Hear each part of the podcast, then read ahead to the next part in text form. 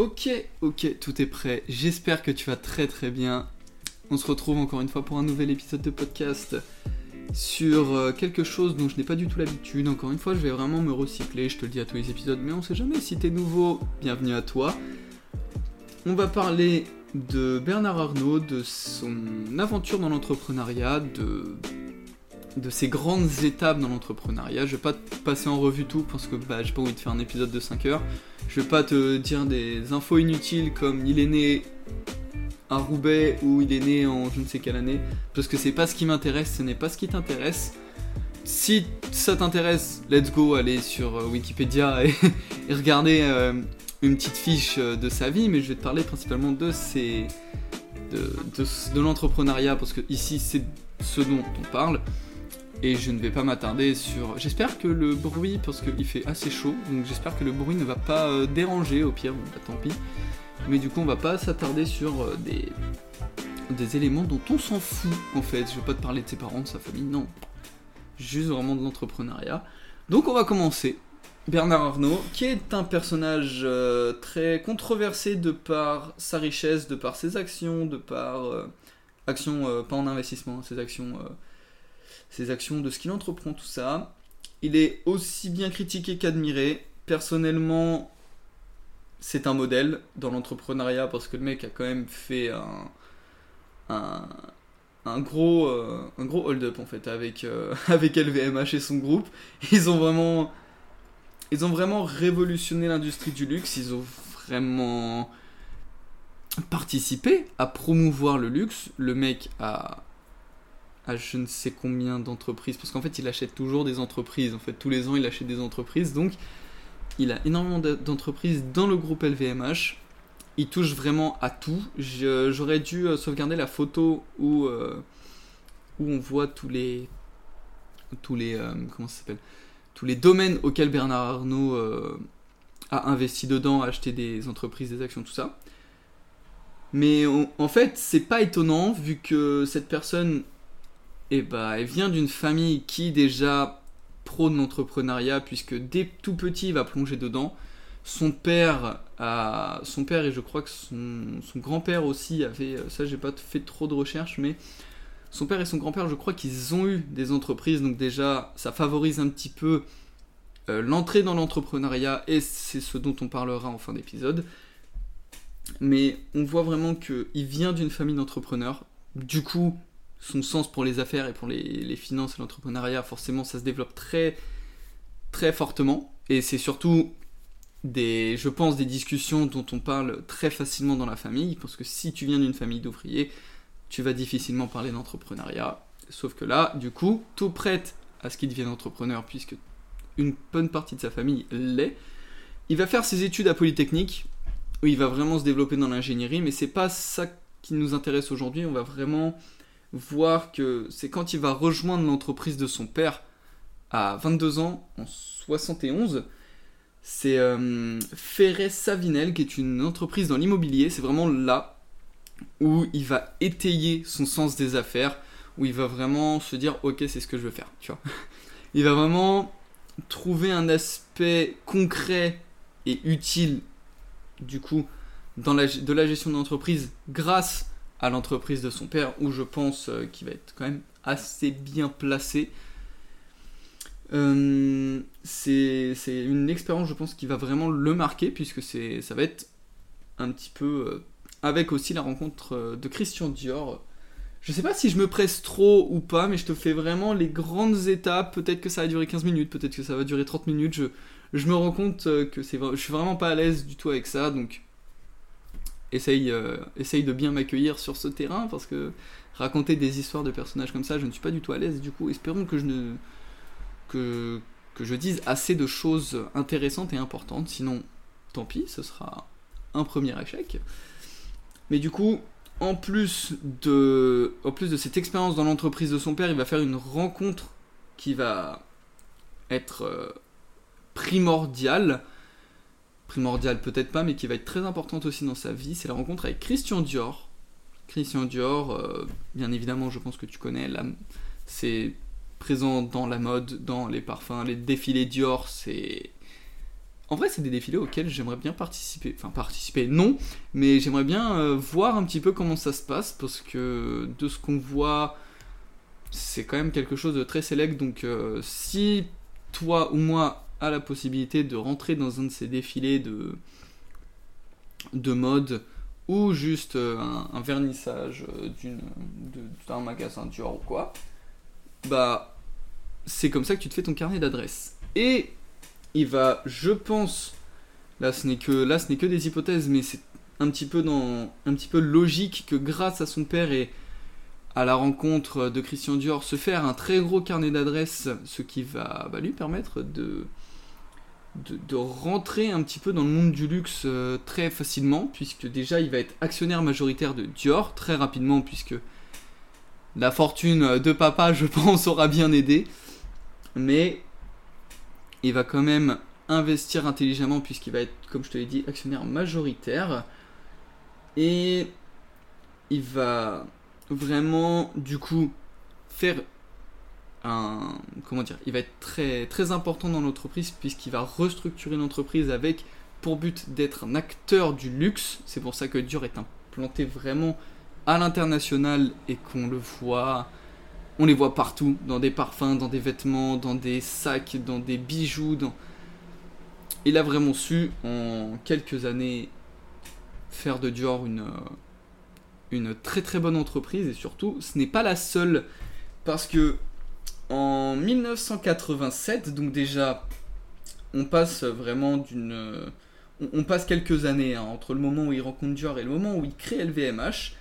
Et je pense que c'est pendant toutes ces années où il va faire la rencontre d'énormément de personnes. Il va se faire un très gros carnet d'adresses. Et il va surtout savoir où investir. Et c'est ça la force de monsieur Bernard Arnault. C'est qu'il va savoir investir dans le bon filon, qui est le luxe, et savoir surtout comment redresser certaines entreprises grâce à son expérience dans l'entreprise de son père, qui va lui être très très bénéfique. Et comme je te l'ai dit, en 87, création du groupe LVMH, donc Louis Vuitton, Dior et Moët Hennessy, je ne sais pas du tout si ça se prononce comme ça.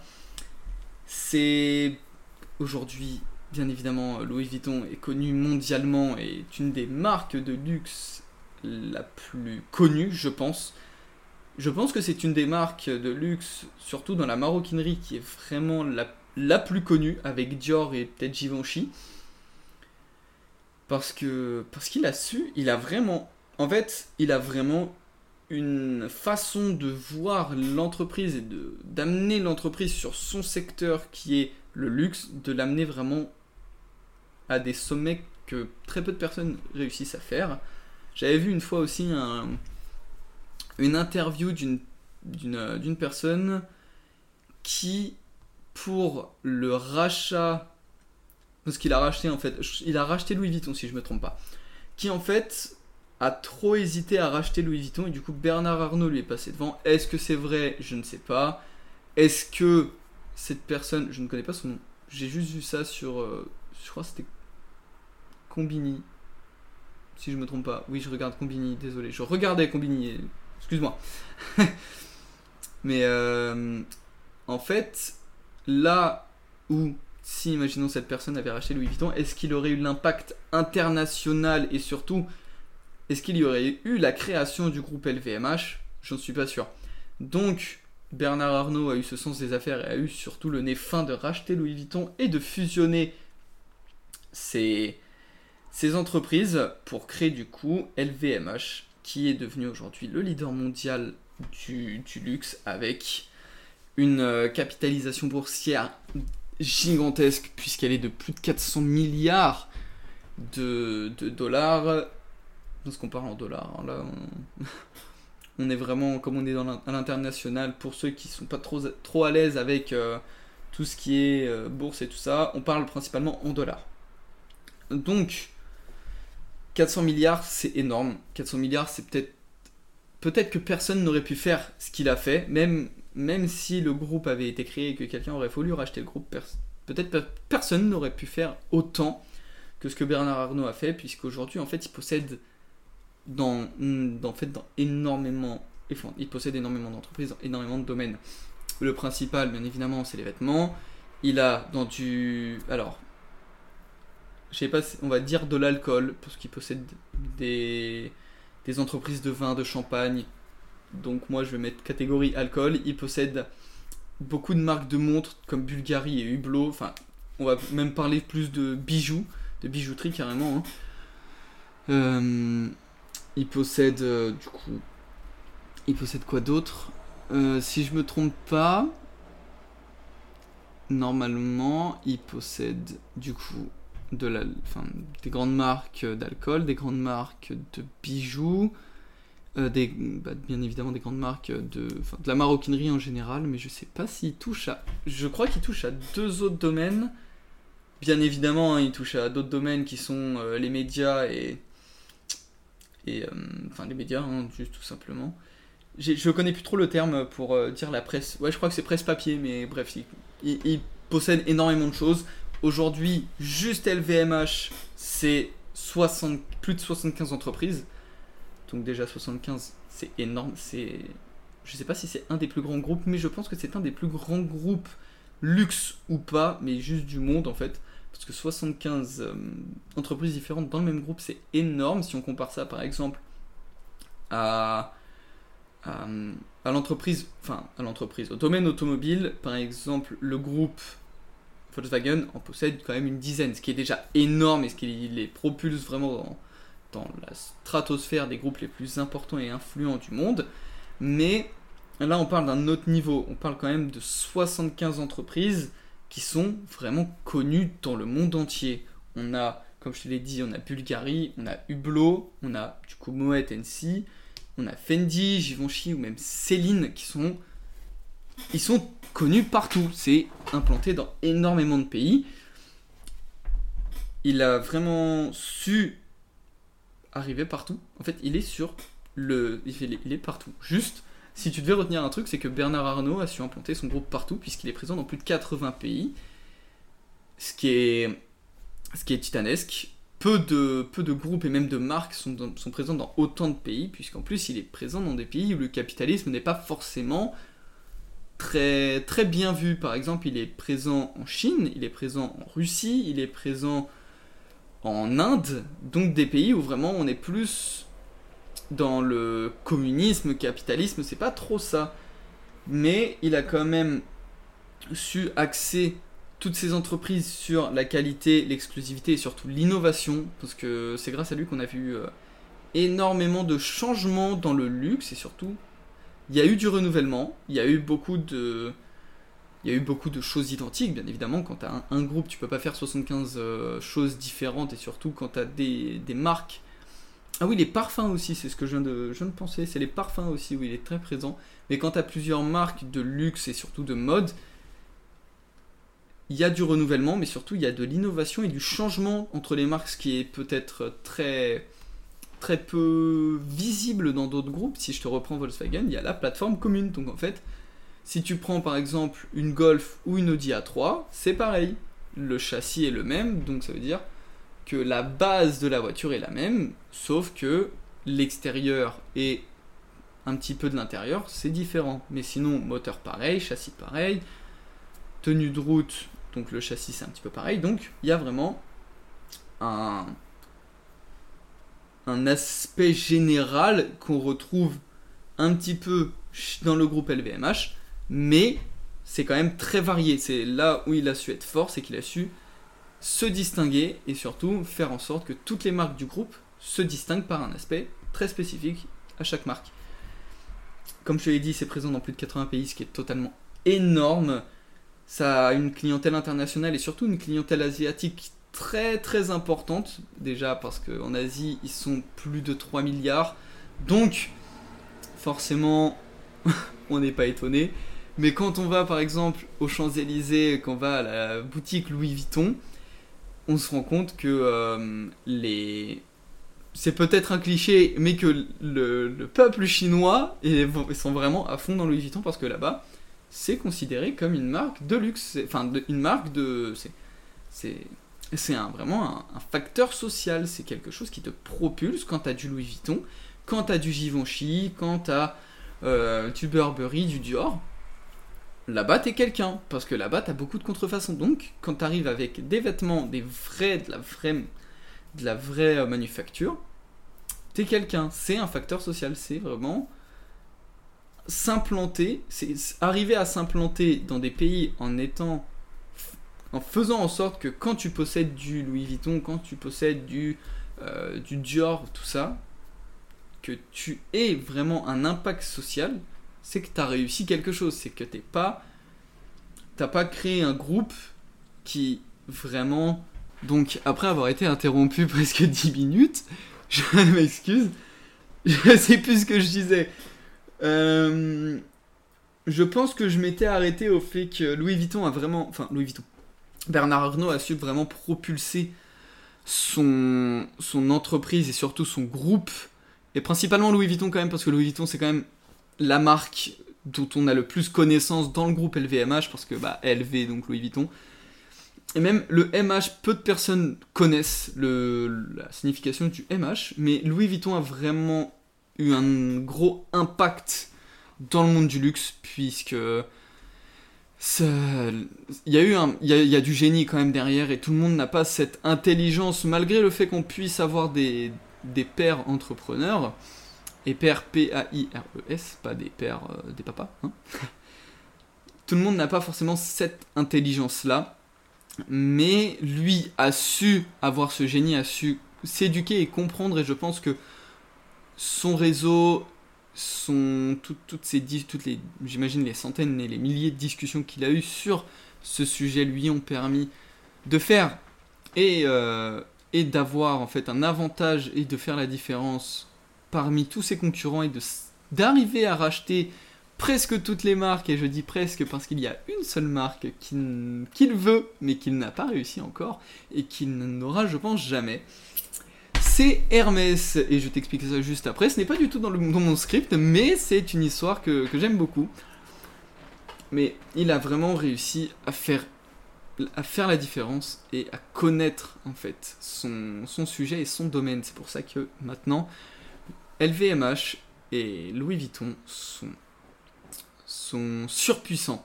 Ils possèdent une capitalisation boursière énorme, des bénéfices. Ils ont des bénéfices et surtout des chiffres d'affaires. Mais je t'ai déjà expliqué la différence entre chiffre d'affaires. Si tu as un chiffre d'affaires de 100 millions mais que tu en dépenses 99 par an, c'est un peu chiant. Enfin, par mois même, c'est chiant parce que tu n'as qu'un bénéfice de 1 million.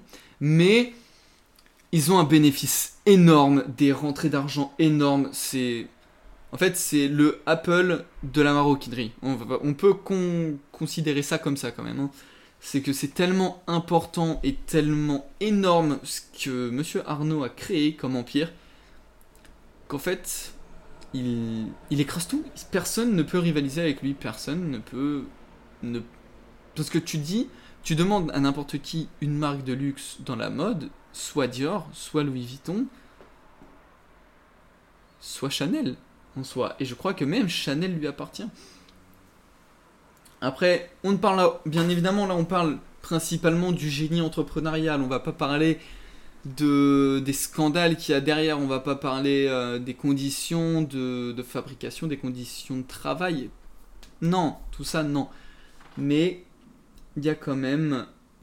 Une intelligence, et je me répète encore une fois, il y a une intelligence vraiment derrière qui est phénoménale, parce que cet homme a su créer un des plus gros groupes mondiaux quand même en une seule personne de vie quand même. C'est ça qui est énorme, c'est que ça s'étend pas sur plusieurs générations. C'est le mec, depuis qu'il a racheté Dior, il s'est pas arrêté.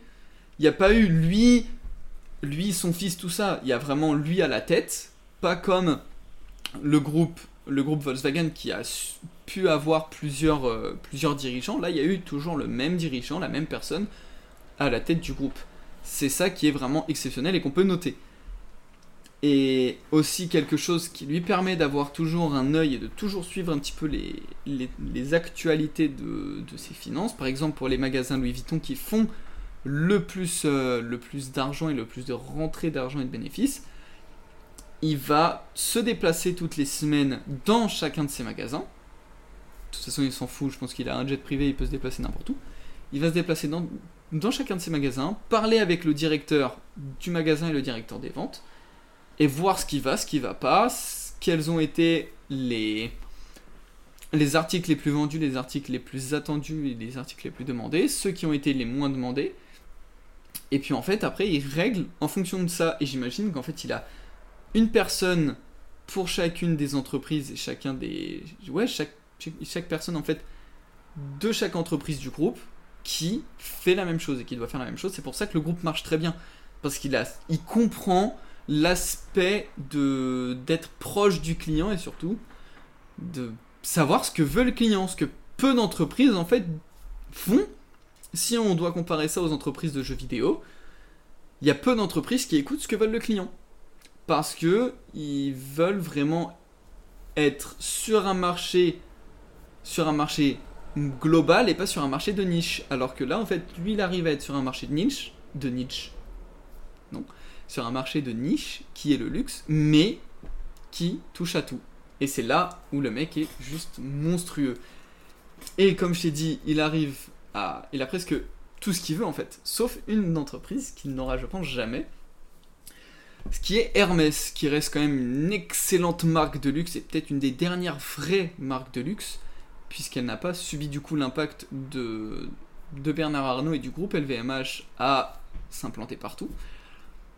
Et pourquoi c'est une des dernières marques de luxe ? Parce qu'il y a encore vraiment une fabrication artisanale qu'on ne retrouve malheureusement plus trop dans quasiment toutes les marques du groupe en fait, enfin toutes les marques de mode du groupe Louis Vuitton et de mode surtout d'habits, de vêtements, des marques de maroquinerie. Je parle pas des marques de bijoux et des marques ou de parfums, mais des marques principalement de maroquinerie de LVMH, du groupe LVMH. Hermès a fait la différence grâce au fait que c'est encore artisanal et qu'il y a une offre très faible comparée à la demande qui est énorme. Tout comme le groupe LVMH, mais sauf qu'il y a une grosse offre comparée à Hermès et une énorme demande. Sauf que là, en fait, Hermès, comme Bernard Arnault, comme Bernard Arnault, lui, il veut Hermès, et Hermès, c'est une entreprise qui voulait à tout prix, avant que il se passe ce qui s'est passé, je vais te le raconter très, très vite fait. C'est qu'en fait, le PDG, le directeur, celui qui possède Hermès, quoi, il n'a pas voulu que monsieur Bernard Arnault achète son entreprise, mais tu peux pas décider en fait. Tu peux pas décider que quelqu'un devienne actionnaire majoritaire ou pas, parce que si moi, demain, je me dis, tiens, je vais acheter 60% de Louis Vuitton, il ne me connaît pas, mais si j'ai envie d'acheter 60% de Louis Vuitton, je le fais. Toute proportion gardée, bien sûr. Mais il peut pas décider de si oui ou non, j'achète ou pas. Sauf qu'en fait, c'est très très compliqué de racheter Hermès, puisque c'est une sorte, pas une bulle spéculative, mais c'est très coté en bourse. Et que si tu l'achètes sous un certain nom, par exemple, sous le nom d'une entreprise associée à LVMH ou directement sous son nom Bernard Arnault, bah, en fait Hermès ou le président de Hermès va vite dire à monsieur Bernard Arnault, bah frérot, non, tu vas pas me racheter, j'ai pas envie que tu me rachètes. Et c'est pour ça que monsieur Bernard Arnault s'est dit, tiens, je vais passer par une société offshore, donc une holding, donc c'est juste une entreprise qui a pour but d'acheter d'autres entreprises, si je ne me trompe pas bien évidemment, corrigez-moi si jamais. Et en fait, il a voulu passer par une entreprise qui n'a aucun lien avec LVMH pour racheter Hermès, sauf que le président de Hermès s'en est rendu compte. Et Hermès a lui créé une holding de Hermès, je crois que c'est la holding 51, je crois qu'il l'a appelée comme ça, ou Hermès 51, ou 50.1, je sais plus du tout, mais mec, faudrait que je me renseigne, mais là c'est vraiment de tête que je te dis ça. Et en fait, ils ont Hermès, donc le président de Hermès s'est réuni avec ses actionnaires, il s'est dit, bon bah les gars, ou même, enfin je sais même pas avec qui s'est réuni, mais bref, il s'est dit, ok, je vais créer une entreprise que si, de toute façon en fait, si toi, une personne possède 50% et une voix d'une entreprise, elle est actionnaire majoritaire. C'est-à-dire que l'entreprise, elle possède l'entreprise. Mais ça veut dire que personne d'autre peut posséder l'entreprise. Logiquement.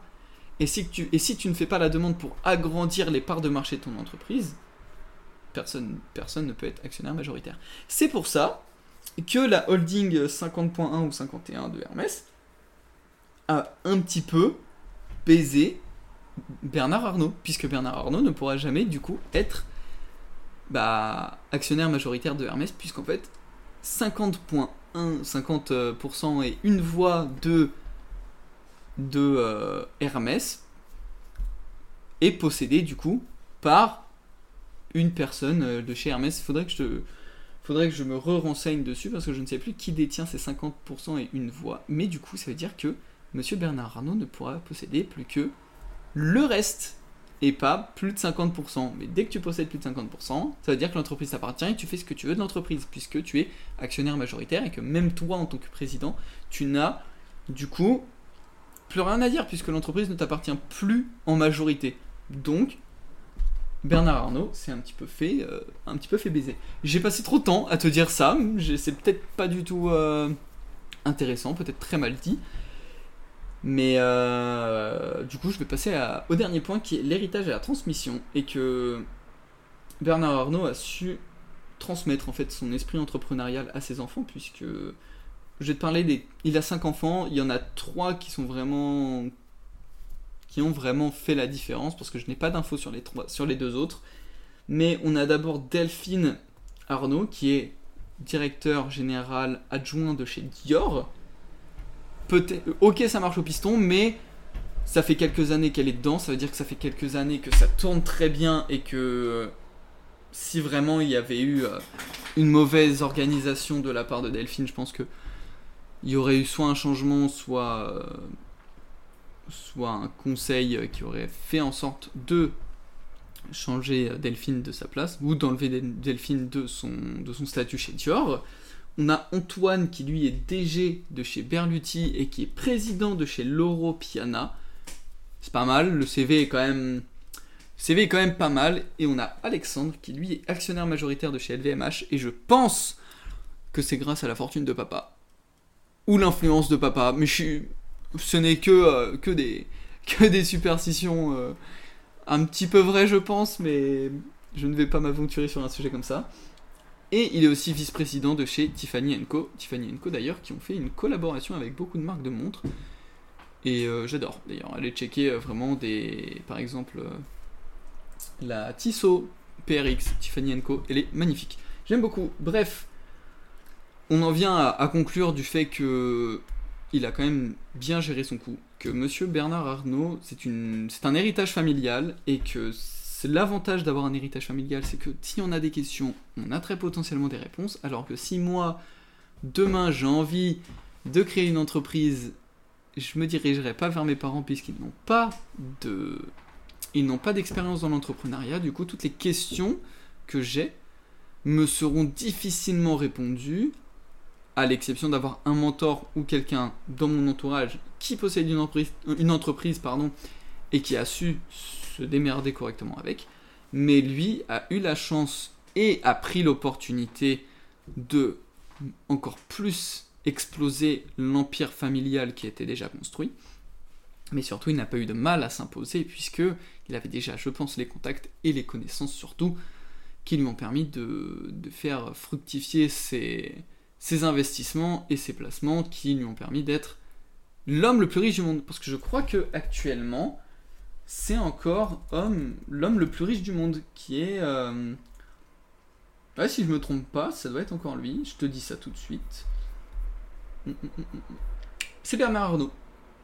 C'est Bernard Arnault qui est encore l'homme le plus riche du monde, avec plus de 200 et quelques milliards de dollars en patrimoine. Bien évidemment, c'est pas sur son compte en banque, c'est en patrimoine. Donc avec des œuvres d'art, des maisons, des placements, des actions, des placements immobiliers, tout ça. Enfin, je t'expliquerai si tu veux un de ces quatre comment les riches sont bien plus riches que... Enfin, comment les riches s'enrichissent. Parce que c'est tout con, hein, mais en fait, une fois que tu comprends ça, tu te dis d'accord, ok. C'est assez facile d'être riche Enfin, d'être encore plus riche quand on est riche. Quand on a, bien évidemment, les bonnes connaissances. C'est pour ça que je ne suis pas riche du tout. Mais peut-être qu'un jour, je le serai. Je l'espère. Et de toute façon, je vais être transparent avec toi. Dans tous les cas, si je continue mon podcast. Et ce qu'il a su faire aussi, c'est transmettre ses connaissances à ses enfants. Puisque ses enfants, certes, il y a eu, encore une fois, les contacts, l'influence. Tout ça qui a fait que ils ont un très bon parcours. Mais... ils ont su écouter, ils ont su apprendre. C'est pour ça qu'on a par exemple Alexandre qui est vice-président chez Tiffany & Co. qui, certes, peut-être a été placé tel un pion, mais ce pion, c'est quand même une personne très influente et très importante chez Tiffany & Co. et dans le groupe LVMH aussi, tout comme Antoine ou Delphine par exemple. Et là où on peut arriver à une grosse conclusion, et une conclusion qui n'est pas forcément très compliquée à comprendre, c'est que l'héritage fait tout. Dans l'entrepreneuriat, l'héritage fait tout. Et si je te fais d'autres histoires entrepreneuriales, d'autres histoires entrepreneuriales avec un héritage ou sans héritage, parce que j'ai déjà quelques idées de personnes qui n'ont pas d'héritage entrepreneurial, mais qui se sont quand même bien démerdées, on verra quand même que avoir des connaissances et un background entrepreneurial, familial, avant de commencer les affaires, ça aide énormément. Et ça s'est vu avec beaucoup de personnes qui ont du coup, comme Bernard Arnault, qui ont en fait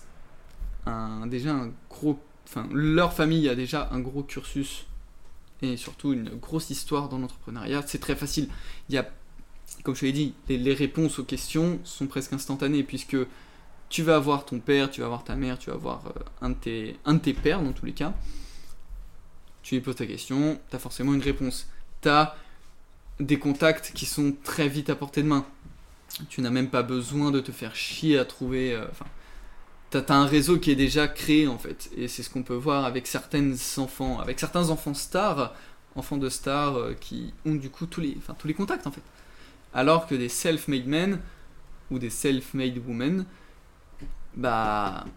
c'est plus compliqué. Tu prends par exemple Jeff Bezos tout simplement, qui créateur d'Amazon, mais qui n'avait pas de background particulier en entrepreneuriat et qui en a chié en fait pour créer Amazon, puisque il a trouvé le bon filon certes, mais il en a quand même chié puisqu'il n'avait pas de personnes sur qui se baser. Il avait peut-être des mentors, et je pense que je te ferai peut-être un épisode sur Bernard Arnault. Il avait peut-être des mentors, sur Bernard Arnault, sur Jeff Bezos, excuse-moi, je commence à avoir je commence à avoir mal à la tête, donc je commence à dire des conneries et je vais vite m'arrêter.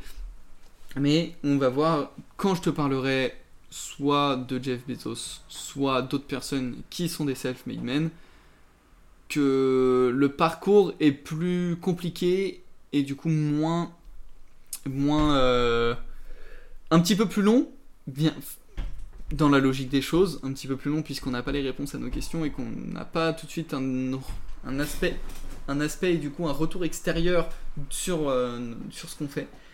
À la différence, tu vois, je commence à vraiment dire des conneries, à la différence de Bernard Arnault qui lui a su avoir du coup de très bons conseils, j'imagine. Je vais arrêter là, je pense que je tourne en rond, donc je te laisse ici. J'espère que cet épisode t'a plu, sois indulgent avec la qualité de l'épisode, parce que c'est vraiment quelque chose de nouveau pour moi de te parler d'histoire de personnes. Et puis j'espère que tu as passé un très bon moment en ma compagnie si tu es nouveau. N'hésite pas à partager ce podcast, à liker, à t'abonner, aussi bien sur YouTube que sur Spotify ou Deezer.